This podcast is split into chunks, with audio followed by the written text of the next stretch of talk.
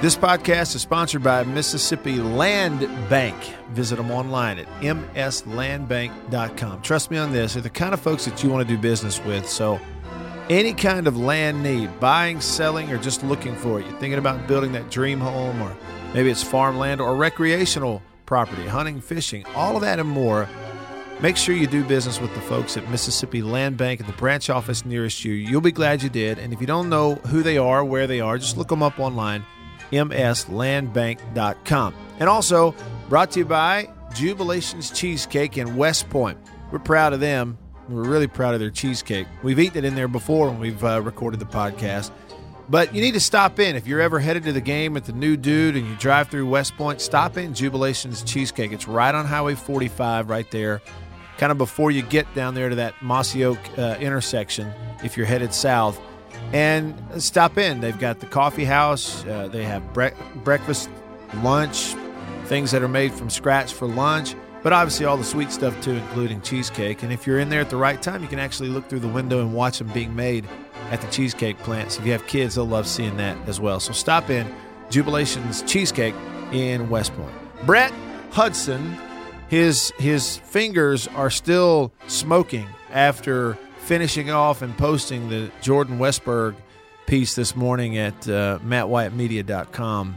That was a great story, Brett. Good morning. Thank you. Yeah, that's that's why my fingers are hurting. I could I could feel something in, in these knuckles. I thought it was old age, but I'm I'm glad it's just uh, I'm glad it's just working this keyboard for for a couple hours. No, I, I appreciate it. Thank you. It was uh it was a lot of fun. The the Westburg family, uh, Paul and Christine, Jordan's parents are are just fantastic people, and uh, Mississippi State fans tend to meet these player families along the way because you know these player families like to have a good time out there in the uh, in the outfield and have some good food, have some good times, et cetera, et cetera. You see player parents out there all the time. So if anyone happens to run into them or you know someone from another lounge that knows them, make sure you uh, you meet them and entertain them. They're they're wonderful people, and and Jordan, the apple didn't fall far from from both of those trees. Uh, but it, it, it's just a fun story because you know,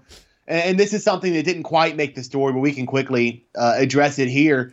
I, I, talked to John Cohen for this story, as you saw uh, for those of you that have read it, and it, we talked about for a couple of minutes how atypical something like this is because baseball recruiting is among the more in advance yeah. uh, recruiting cycles of sports in the NCAA. And what I mean by that is often you're getting guys committed in the summer after their sophomore year. I mean, you're getting really early recruit recruitments and really early commitments in baseball. At least you have in, in recent times. I know the NCAA has changed the recruiting calendar a little bit for for baseball to try to push it back, but still, you get pretty early recruitments in in baseball. For so for someone like Jordan to go into his final summer uh, of high school before his senior season, right before his senior year and still be kind of mulling over options to the point that he is able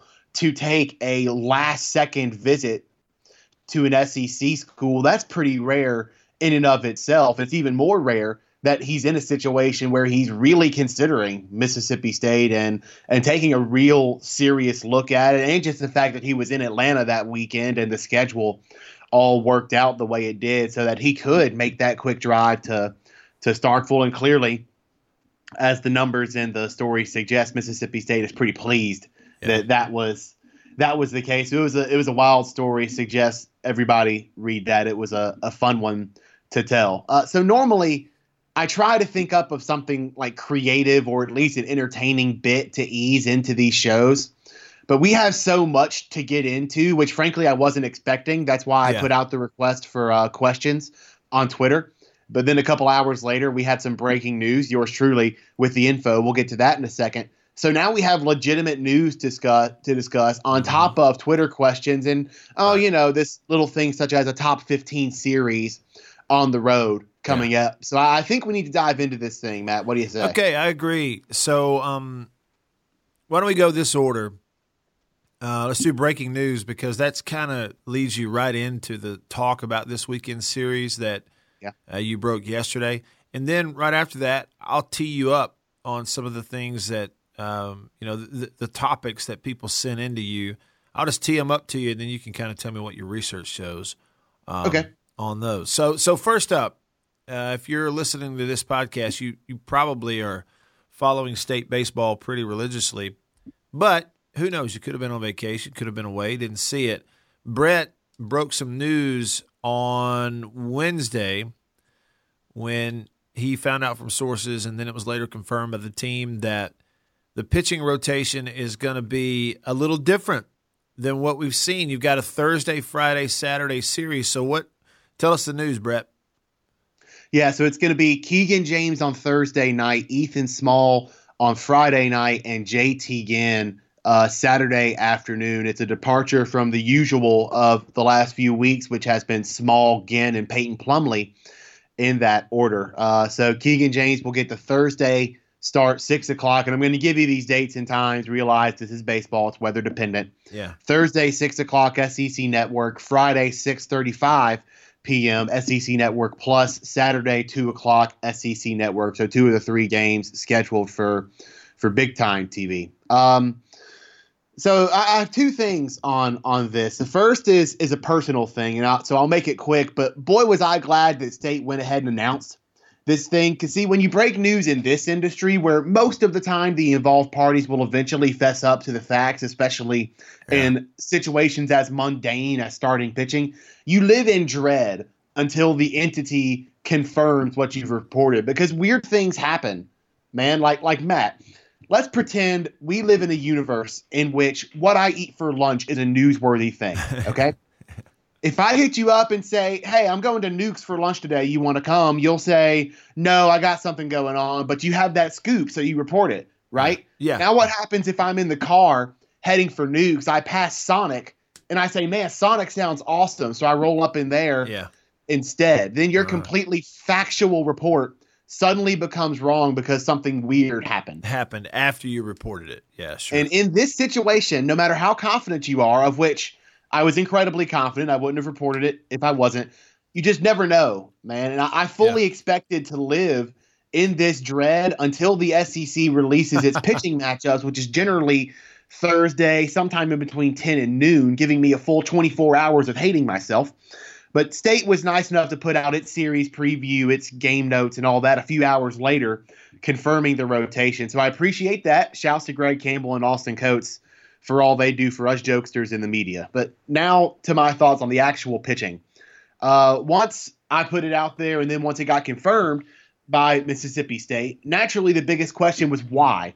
Why State would do this after starting pitching, after starting pitching was so awesome last weekend. Here were those numbers last weekend, by the way 17 and a third innings, eight hits and five walks for a 0.750 whip, 23 strikeouts, two earned runs allowed for an ERA of 1.04. That's what you got out of starting pitching last weekend. wow.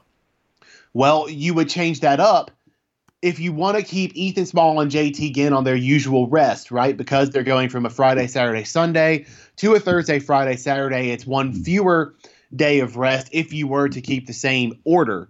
So if you are set on keeping Ethan Small and JT Ginn on their usual rest, uh, which I have a point I want to get to on that in a second. If you're set on that idea, you have to remember that you would be asking Peyton Plumley to take the mound on a 12th day on that Thursday, having already thrown 147 pitches in the previous 11, and then asking him to go for bulk. Now, I'm sure Peyton Plumley would rather take a Mike Tyson uppercut to the jaw than miss a start the way he's pitching right now. Yeah. But my bet is he's back in the starting rotation when State goes to Ole Miss on its usual Friday, Saturday, Sunday schedule. That those were my thoughts on the starting pitching deal. That's why you're seeing Keegan James. That's why you're seeing him on Thursday. I don't think it will last long. I think Peyton will have that Sunday start in Oxford uh, about what about 10 days from when we're recording this Yeah. right now. What do you think?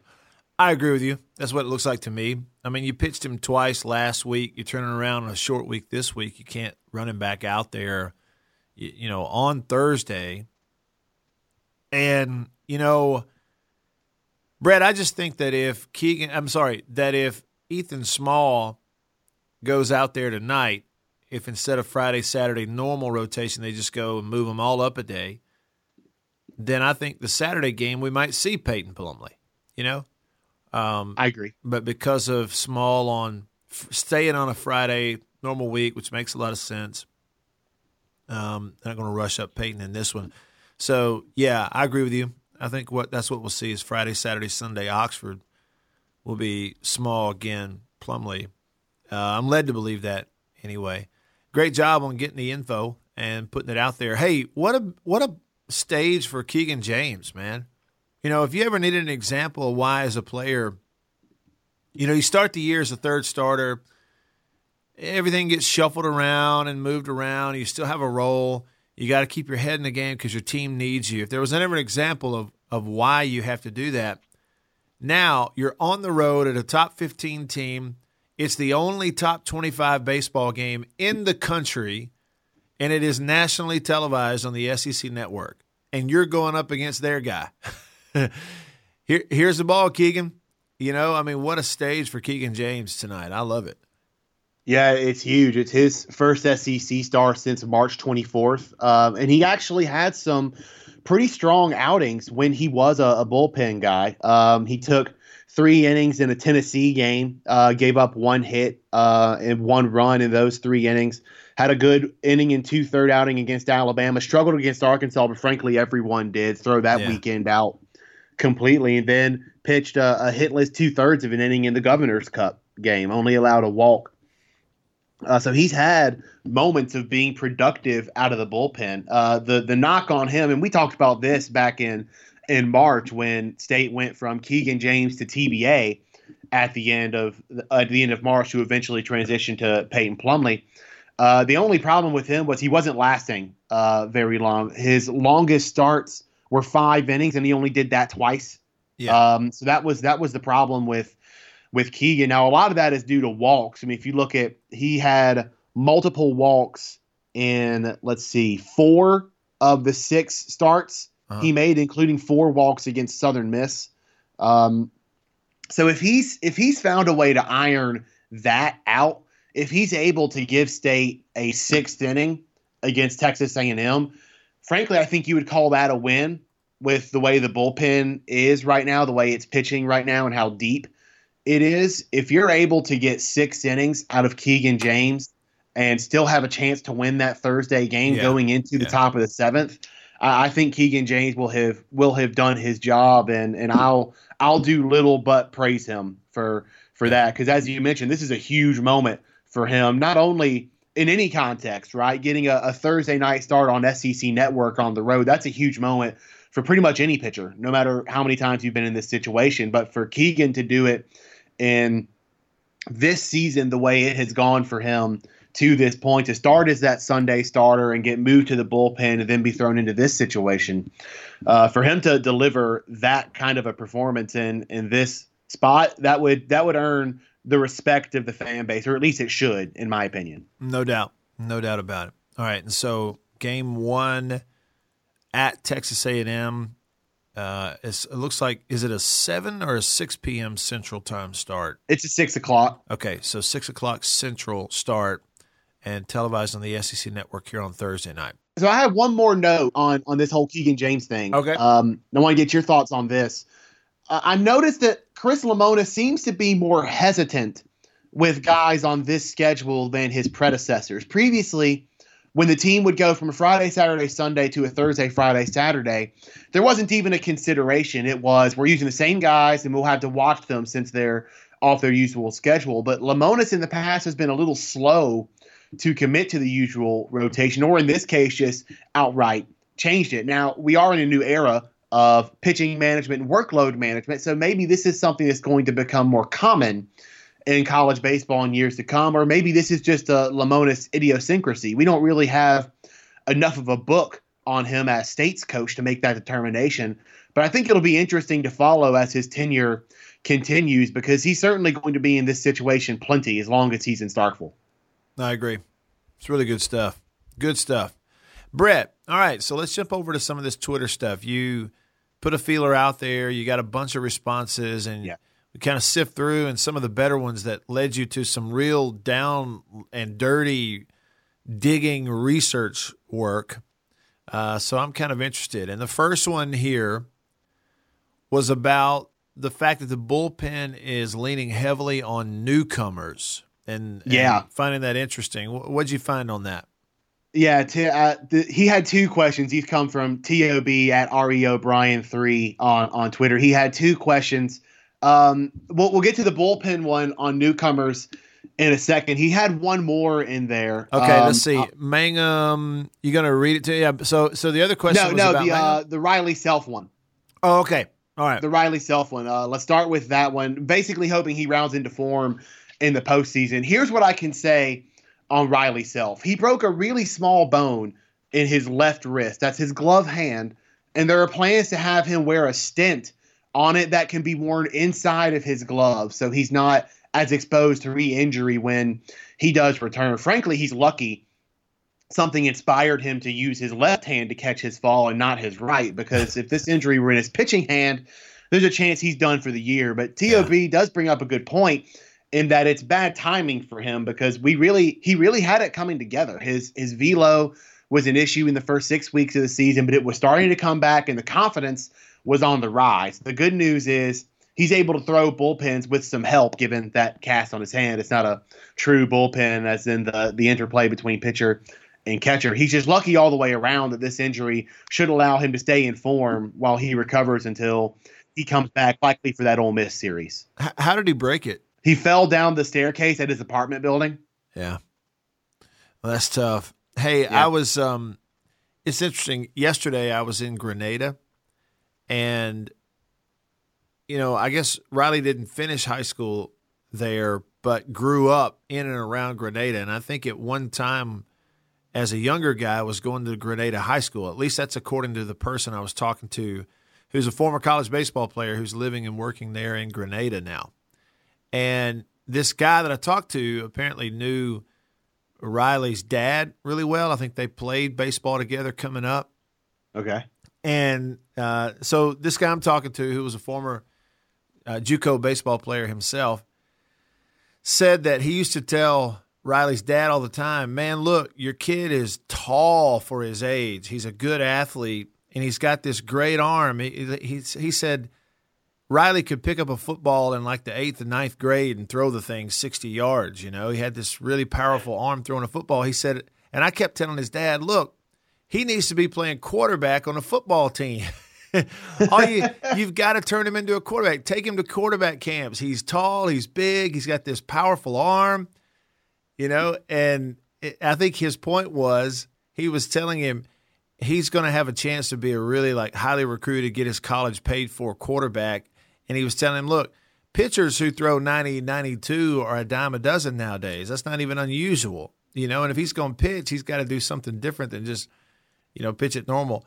And and so we know the rest of the story. Riley chose baseball, obviously, and and has been outstanding and has developed this thing where he doesn't try to overpower anybody with velocity. It's all about movement but the velocity is part of it, that movement paired with throwing it up there 88, 89 as opposed to 83, 84. I just yeah. thought it was interesting. You had this question, and there I am yesterday talking to a guy who's telling me that years ago he tried to encourage Riley's dad to turn him into a quarterback. Felt like he had the ability and the size to do it, you know, but Riley just loved baseball. Yeah, he he did. And now to to get to the uh, the question you were getting into about the bullpen. Uh, so Tob's more interesting thought was he said the bullpen has leaned heavily on newcomers. He points out that Cole Gordon is there, but the rest haven't really pitched much in previous years or just weren't there at all. And you know me, when I hear something like that, I'm going to get the data. And here it is State's bullpen has taken 202 thirds innings, 81 of them have been thrown by guys in their debut season. That's 40.3% of their bullpen innings. If you expand it to guys who have thrown 15 or fewer innings as Bulldogs. And basically, what I'm doing here is including Jared Liebelt for somewhat obvious reasons. Yeah. It climbs up to 56.9% of bullpen innings taken by guys who have no interest, have no history of contributing much to Mississippi State. Tristan Barlow did pitch a good bit in 2017 and Kale Bro in 2016, which is why I set the limit where I did to not include them in a general race of new contributors to the team. So the point of all of this is 56.9% of bullpen innings are being handled by guys that are not previously made earnest contr- contributions to the team. Now, as to whether that's atypical, uh, a study of the very recent past at Mississippi State showed this can fluctuate wildly year to year, and it makes sense that it would hold over a, a large sample. Last year, in 2018, it was down to 47%, but that comes with a certain caveat that almost all of those innings were taken by the two grad transfers, Zach Neff and JP France. Yeah. So without those two guys, there's no telling what the bullpen innings are, are distributed as. Then in 2017, it was literally almost all of the bullpen innings. You may remember that team was brutalized by Tommy John surgery and Ryan Sear being dismissed from the team. So they had to go new pieces in the bullpen uh, basically for all of them. And then in 2016, it was back down to around 67% of, of bullpen innings. So my verdict is this is something that isn't atypical as a given.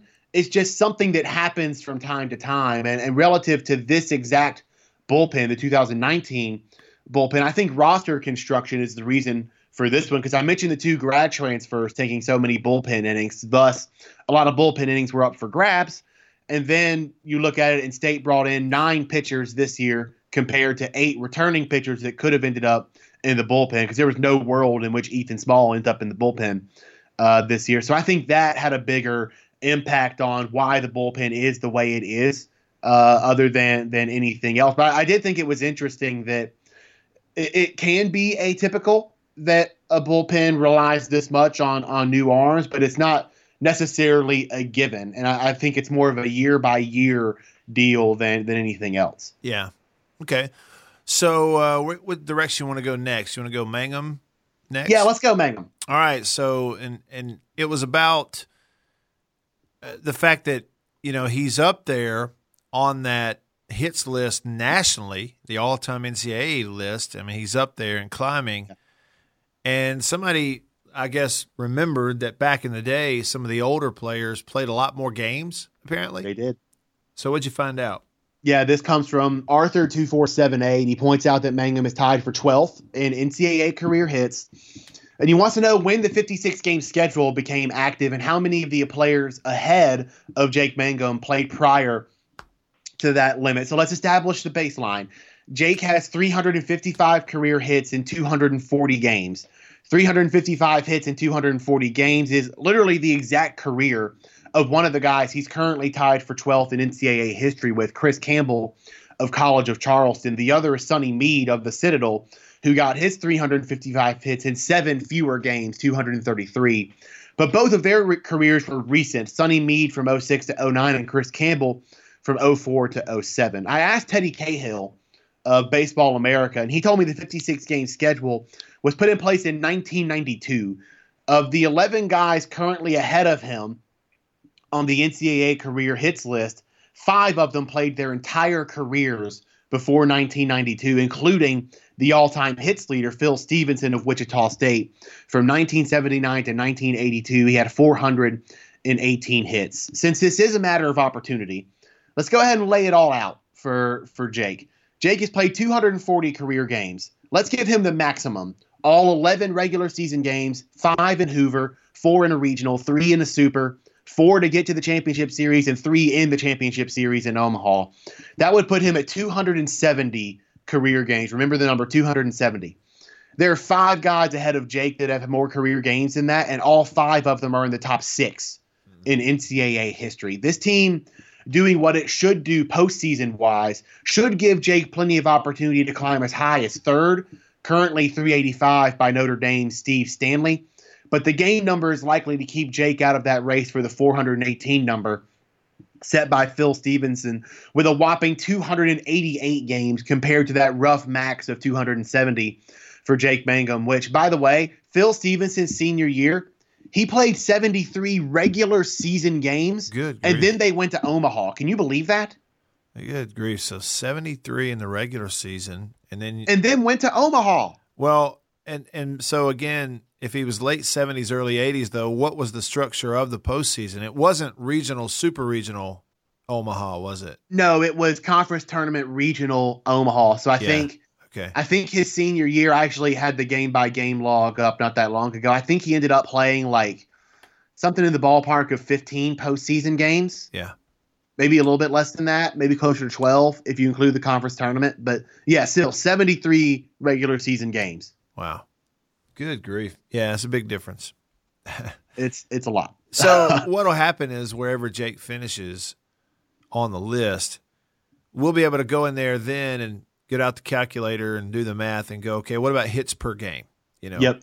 And you know, if if he finishes in that fourth, fifth, fourth, third spot somewhere in there, it's going to be pretty easy to look up there and probably go ahead and say that you know he's going to have more hits per game than anybody ahead of him. So yeah, that that'll be something I'll do at the end of the season. I'll have to I'll have to break out the hits per Yeah. game metric relative to those those career hits leaders and see where he Yeah. where he stands. Um, Okay. Want to do one more on Jake while we're while we're on this subject? please, Uh, so this comes from Kevin Stewart. Which number 15 had the biggest impact on Mississippi State, Dak Prescott or Jake Mangum?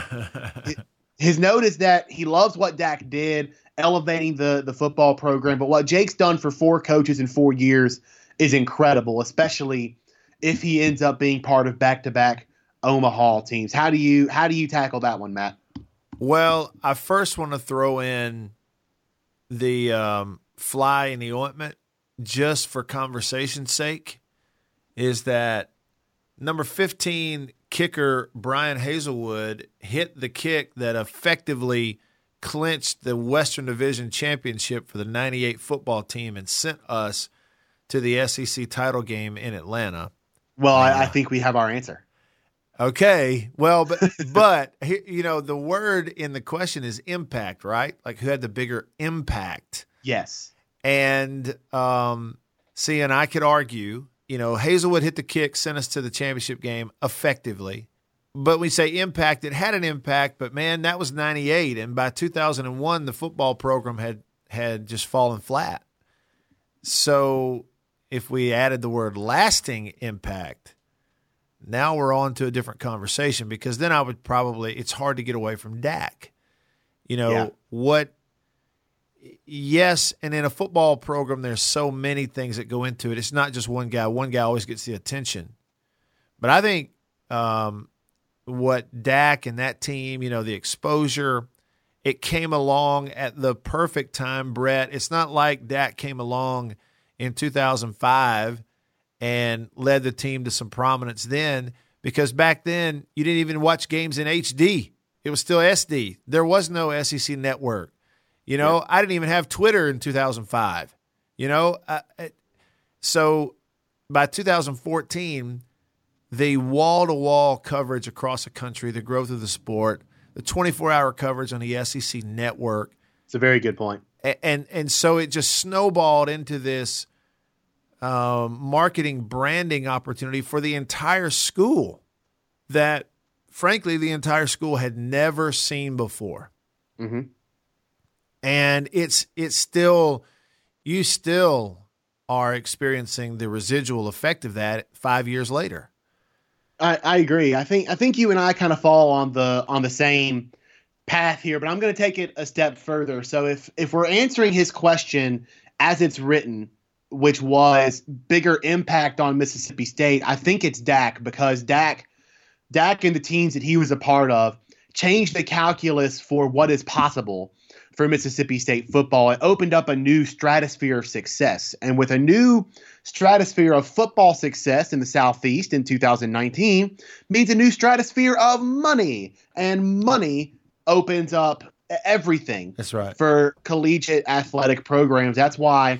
you see college coaches sacrificing everything to get just any uh, Power Five job because they think the access to uh, possibilities from Group of Five to Power Five is that significant. They're willing to take a bad Power Five job over a good Group of Five job, and and Dak uh, uh, kind of changing that calculus for the football program has a bigger impact on Mississippi State in that regard. But if we're if we change the question slightly, as as uh, Kevin kind of did towards the end of his question, to most impressive just by on field exploits and what they did on the field, I, I think it's Jake. I really do. Yeah, I, I, I think no doubt. I mean, in terms of where he where his name is going to appear in the history of the sport, not only at state but nationally, Mangum Mangum's got some trophies on the mantle that Dak doesn't have, and that's just all. Yep. I mean, that's just a fact. Um, but but again, the key word here, Brett, is semantics, is impact, because, and I can't get away from Dak because again, I I'll make a correlation. It continues with Dak. It didn't end when Dak graduated. What happened? He goes and wins Rookie of the Year as a quarterback of the dang Dallas Cowboys. You know, I got, and that's different. Being the quarterback of the Cowboys is different than being the quarterback of the Falcons. It's different. I, I got news for you. It's different than being the quarterback of the Saints. Everybody nationally, wall to wall. I remember the national folks like Cowherd and all. You know, they mentioned it. We all have mentioned it. How quarterback of the Cowboys is kind of like being the shortstop for the Yankees.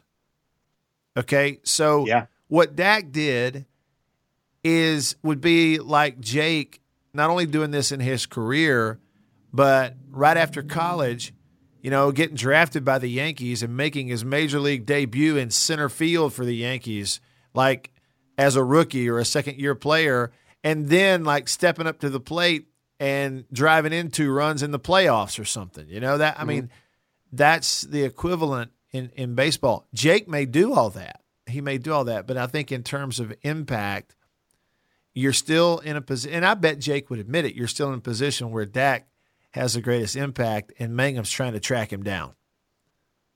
Yeah, yeah. Uh, to summarize it for for me, and I think you agree, if we're going by impact on Mississippi State University, I think there's a a statistically significant margin between Dak Prescott and Jake Mangum. But if we're talking about how impressive the on-field career yeah. is, I yeah. think there's a statistically significant gap between yeah. Jake Mangum and Dak Prescott. I think you're right. I think okay. I, I, I would agree with that certainly. So we've got we still have to get to that Texas A&M series. We'll get to it momentarily, but we've got we've got one more question that we can really dive into. But there are a couple that I can put to bed uh, kind of quickly. So last one uh, that I can kind of this is the last one that I can kind of answer with data, but I'm kind of answering it with a lack of data. LP Chow Dog asks if we have enough data to prove balls go further with the left field loss in place. The short answer is no, because this year balls are going further off these bats in general, just because these hitters are better. Yeah. So we would have to have data from the 2015 and 16 and 17 seasons for instance, and since college baseball is light years behind Major League Baseball in terms of publicly available data, we're not quite there yet. That's the short answer to that question. Maybe in, in a couple of years and with more publicly available data, we can we can answer that question. Now, before we go to the last question, I do want to shout out John Mooney, who asked for the best nine in program history, including the DH, a starting pitcher in the bullpen. We'll do it one day, John, but that's a heck of an undertaking, and we've got a lot going on in this episode. Matt and I will tackle that topic eventually, but we don't have nearly enough time for that today. But I won't forget it, John. I, I promise. We'll we'll do it eventually. So the last one I really want to dive into comes from Adam Lindsay. He wants us to discuss Dustin Skelton's improvement, both behind the plate defensively and in the offensive numbers. Adam thinks he looks like a completely different dude and wonders how much credit goes to Coach Cheese, Kyle Cheesebro. Yeah. Uh, so for that note on catching, it's definitely Kyle Cheesebro. I wrote about that in the preseason, and Adam hit me in the DMs if you missed that story. I'll, I'll send it to you. But I, I really do think it's that simple. He's got a former catcher who is dedicated to teaching him the the art of catching, and and the improvement in that regard seems pretty pretty obvious. Now I do have a note on Skelton's improved hitting, but I want to hear from you first. What do you think of the new and improved Dustin Skelton? Well, I mean, it, it, kind of the numbers. In some ways, the numbers sort of speak for themselves, right? Um, yeah. It, and that's that's always the case in in any you know stats driven conversation, and and baseball is pretty much always a stats driven conversation. It seems like, but I mean, for Pete's sake, the guy last year hit two thirty eight, and now he's batting three fourteen. Way on deep here in the back end of the year. Excuse me. And had to get crazy hot in June to get up to that 238. Yeah. Uh, right. To get up to it. This year he has nine home runs. He hit one all of last season. Like, like, try to figure that out. the you know, and and at this point, it's like his. I mean, last year he had seven doubles on the whole season, so some of those doubles have turned into, you know, goner, uh, and that kind of thing.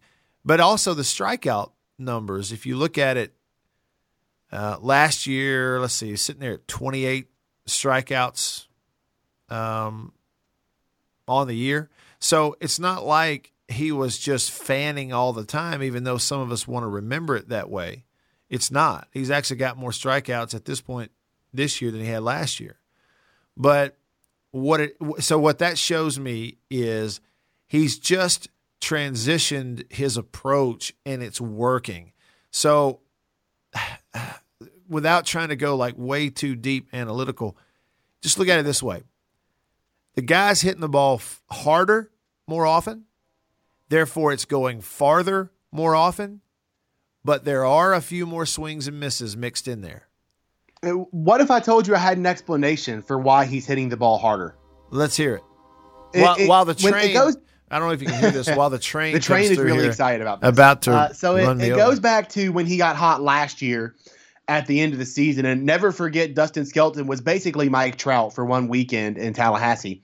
Uh, I wrote about him hitting to the opposite field. Uh, uh-huh. Coach Gautreau had him focus on the inside half of the baseball and making contact with it. So kind of think about seeing a pitch come in and focusing on the inside half of the baseball as you're trying to hit it. Yes, it makes him go the other way, but what it really does is it keeps his swing short and violent in the zone. I think a certain bit of that is still in him considering remember his last home run it went to the opposite field. Yeah. It snuck over the right field wall uh, at Dudy Noble. So it, it, seems like there's a similar arc to him that there is in Westburg, which is mentioned in that story I posted earlier this morning, uh, where the confidence Dustin Skelton built at the end of last year has transitioned pretty seamlessly to this season. And the adjustment he made last year was attacking the inside half of the baseball, not only to spray things the other way and, and see where you can find some empty grass, but also just to keep the swing short, keep the swing violent. I think that might help those strikeout numbers that, that you were mentioning earlier, but also it, it clearly helps him make consistent, hard contact on the baseball. That's it. I mean, a slugging percentage a year ago of 320, and he's sitting there at 547 this year, and that again reflects the the home run numbers. And you know the biggest difference too is last year they he didn't play as much because of a lot of those struggles at the plate. You know, Gilbert played a lot of games behind the plate last year. This year it's the Dustin Skelton show. You know, last year, all of last season, he drove in 13 runs. He's driven in 39 this year. Okay, so it makes total sense because when you watched Dustin play, I've said it. I think I even said it on one of the broadcasts. You know, Dustin Skelton in the past seemed like if a pitcher, a right handed pitcher, wanted to attack the outside corner of the plate with a breaking ball, where it's going to catch the plate on its flight, but it's breaking off the plate and down away, it was like an automatic swing and miss, or more often than not, a weak ground ball from Dustin. Why? Because he's trying to square it up which effectively is kind of trying to, you know, pull to middle that baseball, and right. you can't you can't do that with stuff off the plate away, not, not unless you're Mike Trout, off the plate away or breaking away. You're not going to pull that with any power at all. And Dustin was a pull hitter, and you know, not really hitting the ball hard to the opposite side of the field. It makes total sense that yes, he's this big guy who you know, has the ability to pull the baseball, but not really trusting his bat speed. So trying to think pull. And Gautreau, like a good golfer, you know, Tiger Woods, I, you ever go and watch this guy who has always been a powerful player on a golf course, you know, and when he was younger, hitting the ball farther than everybody. And I watched the thing he did a, uh, a demo that he put on, and a lot of how he would uh, approach tee shots back when he used to hit all those fairways, and shaping shots. It's it's seeing a ball flight, but it's all about attacking either the outside or the inside of the golf ball on the tee. Mm-hmm. So it's almost a golf approach, and it makes total sense because teams were going to come into the year with a scouting report on Dustin that said, pitch him away. All you got to do is pitch him away, and he's going to beat the ball into the dirt and hit ground balls, and you're going to throw him out. Mm-hmm. Or swing and miss if you pitch him away on a breaking ball. And Gautreau knows that, and he goes out and, and you revamp him this year to say, look, concentrate on the inside of the baseball, and that's where your barrel meets it. You're going to hit the ball hard the opposite way. When you start hitting it hard to the opposite field, now they don't know how to pitch you. And what did you see? Some of his early home runs were when pitchers made mistakes on the inside part of the plate. Now he's trusting his bat speed. He just turn on it and hit it out of the left side of the field. And yep. so, I mean, I love it. And there's no question, no question. I mean, everybody's top of their lineup, three or four spots, maybe five, are going to have power, are going to get hits, and are going to be on the base path. But what other teams don't have is six, seven, eight, nine, who are also all a threat. And because of Skelton, he's in that six spot or seven spot, wherever they've had him. Um, you know, that's why the MacNamees and the Foscues are scoring so many runs and touching the plate is because Skelton's stepping up there hitting the baseball. He's been a huge difference for the team, no question. Yeah, I, I mean, it, it makes all the sense in the world. And I, I got to tell you, the the Twitter folks delivered. There was yeah. some there was some fun stuff in there. We'll have to do that again. Yeah, I agree. We definitely need to do that again. Well, great so job uh, by you. You got any more? No, no. I think that's that's okay. all I got from from Twitter. What do you say we quickly hit Texas A and M and call it a day? Let's do it because uh, it's a huge series for both teams, yeah. really. Because what A and M's coming off getting swept last week. Yeah, this is their this is actually their first time being swept uh, this year. They took three L's at Ole Miss, five to four in eleven innings. 13 to 3 and 3 to 2. But there's some strong stuff on this resume. They have series wins over Vanderbilt and Auburn. They played in the Shriners Classic in the Astro Stadium and won all three games. They beat Baylor, TCU, and Houston. This is a team very much fueled by pitching. They're 12th in the SEC in batting average, dead last in slugging, and 13th in on base percentage, but they're near the top in most pitching categories. They have 10 guys that have taken double digit innings for them, and only three of them have ERAs north of 3.5. That's pretty impressive. Uh, starting pitching wise, John Doxakis and Asa Lacy are the two best starters. Doxakis is the Friday night guy, top 25 in the nation and third in the SEC in ERA, 1.81. 77 strikeouts to 14 walks in 69 and two thirds innings. Asa Lacy is seventh in the nation in strikeouts per nine innings at 13.92. But he's in a bit of a rough patch at the moment. He's lost all three of his last starts with an ERA of 5.06 over those 16 innings. Strong bullpen behind those guys, too. The one hitter worth noting is Braden Shewmake, who I'm pretty sure is in his 11th season at Texas A&M. That dude's been there forever. Uh, he's the only guy on the roster above 300, and he's the only everyday player who's slugging more than 450 he actually has 18% of Texas A&M's extra base hits, which is pretty wild when you think about it. But this is yeah. a lineup that is far from even average in the context of the SEC, but they're still winning games by that pitching. Yeah. Well, and you know, it's kind of like we talked about on the last dog pile, Brett. Um, you know, as a state fan, just what I want to see is, you know, can this team go to that place on the road where it's full of opposing fans and a big atmosphere and they're loud and blowing bubbles and hooting and hollering and chanting their cultish chants the way they do at Texas A&M. Can you go into that atmosphere and be the same team there that you are when you're at Dudy Noble? Because in the limited opportunities they've had this year in those kinds of atmospheres away from Starkville, um, they didn't play well. I guess it was you know that Arkansas series was the first one like that. Didn't didn't really play like themselves. Really played their worst series of the year. So that's what I want to see is can they go out after that Arkansas experience and tonight without Ethan Small on the mound, can this team go out there, step to the plate, and put bat on ball and be aggressive and grab momentum early in a game like they do at home. That's really what I'm looking for. No, yeah, it's it's a good point. I, I remembered you bringing that up in the last pod, so I actually asked Coach Lemonis a question about it. I was like, "Is there is there any part of this team that has to prove that it can play in a hostile environment?" And and he kind of, uh, I I don't mean to use this phrase because he didn't like he it wasn't antagonistic, but he kind of cast it to the side. Like that's a that's a one weekend thing. They're kind of throwing Arkansas. Yeah away. Um, and they've they've also uh, and Chris Lemonis also pointed to the Florida and the Tennessee weekends, to which I was like, uh, that doesn't really pass the smell test of a hostile environment. But that's neither here nor there. But you kind of brought it up in yeah. in what you just said that that was really their first opportunity to play in a hostile road environment that that Arkansas series, and they were due a slump, as Jake Mangum has said. They were due yeah. uh, a slump. That's about right like that. So when uh, they get their next opportunity against Texas A&M, and if they if they have a bad weekend in College Station, then then it might be worth a, a bigger conversation about how this team plays in hostile environments, especially since they're going to Oxford the the ensuing weekend. But assuming they play better than they did in in Fayetteville, uh, I don't.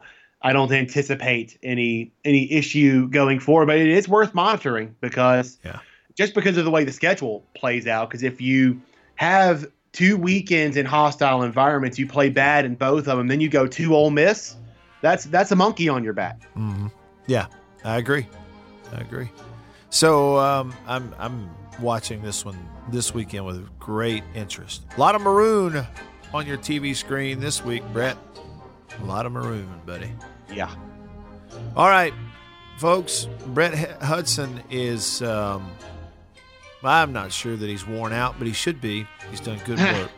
good stuff. And again, kind of the way we started, if y'all haven't gone yet over to the website, just go to mattwyattmedia.com and look up uh, the blog page, the Hudson Report right there, and read the Jordan Westburg article about a kid from Texas who wound up at Mississippi State, got some bad advice from a Ruby Tuesday waitress in Starkville. So uh, great job, Brett, as always. Thank you, sir. He's Brett Hudson. I'm Matt Wyatt. This is Dogpile, presented by Mississippi Land Bank and Jubilations Cheesecake in West Point. We'll see y'all next time. See you.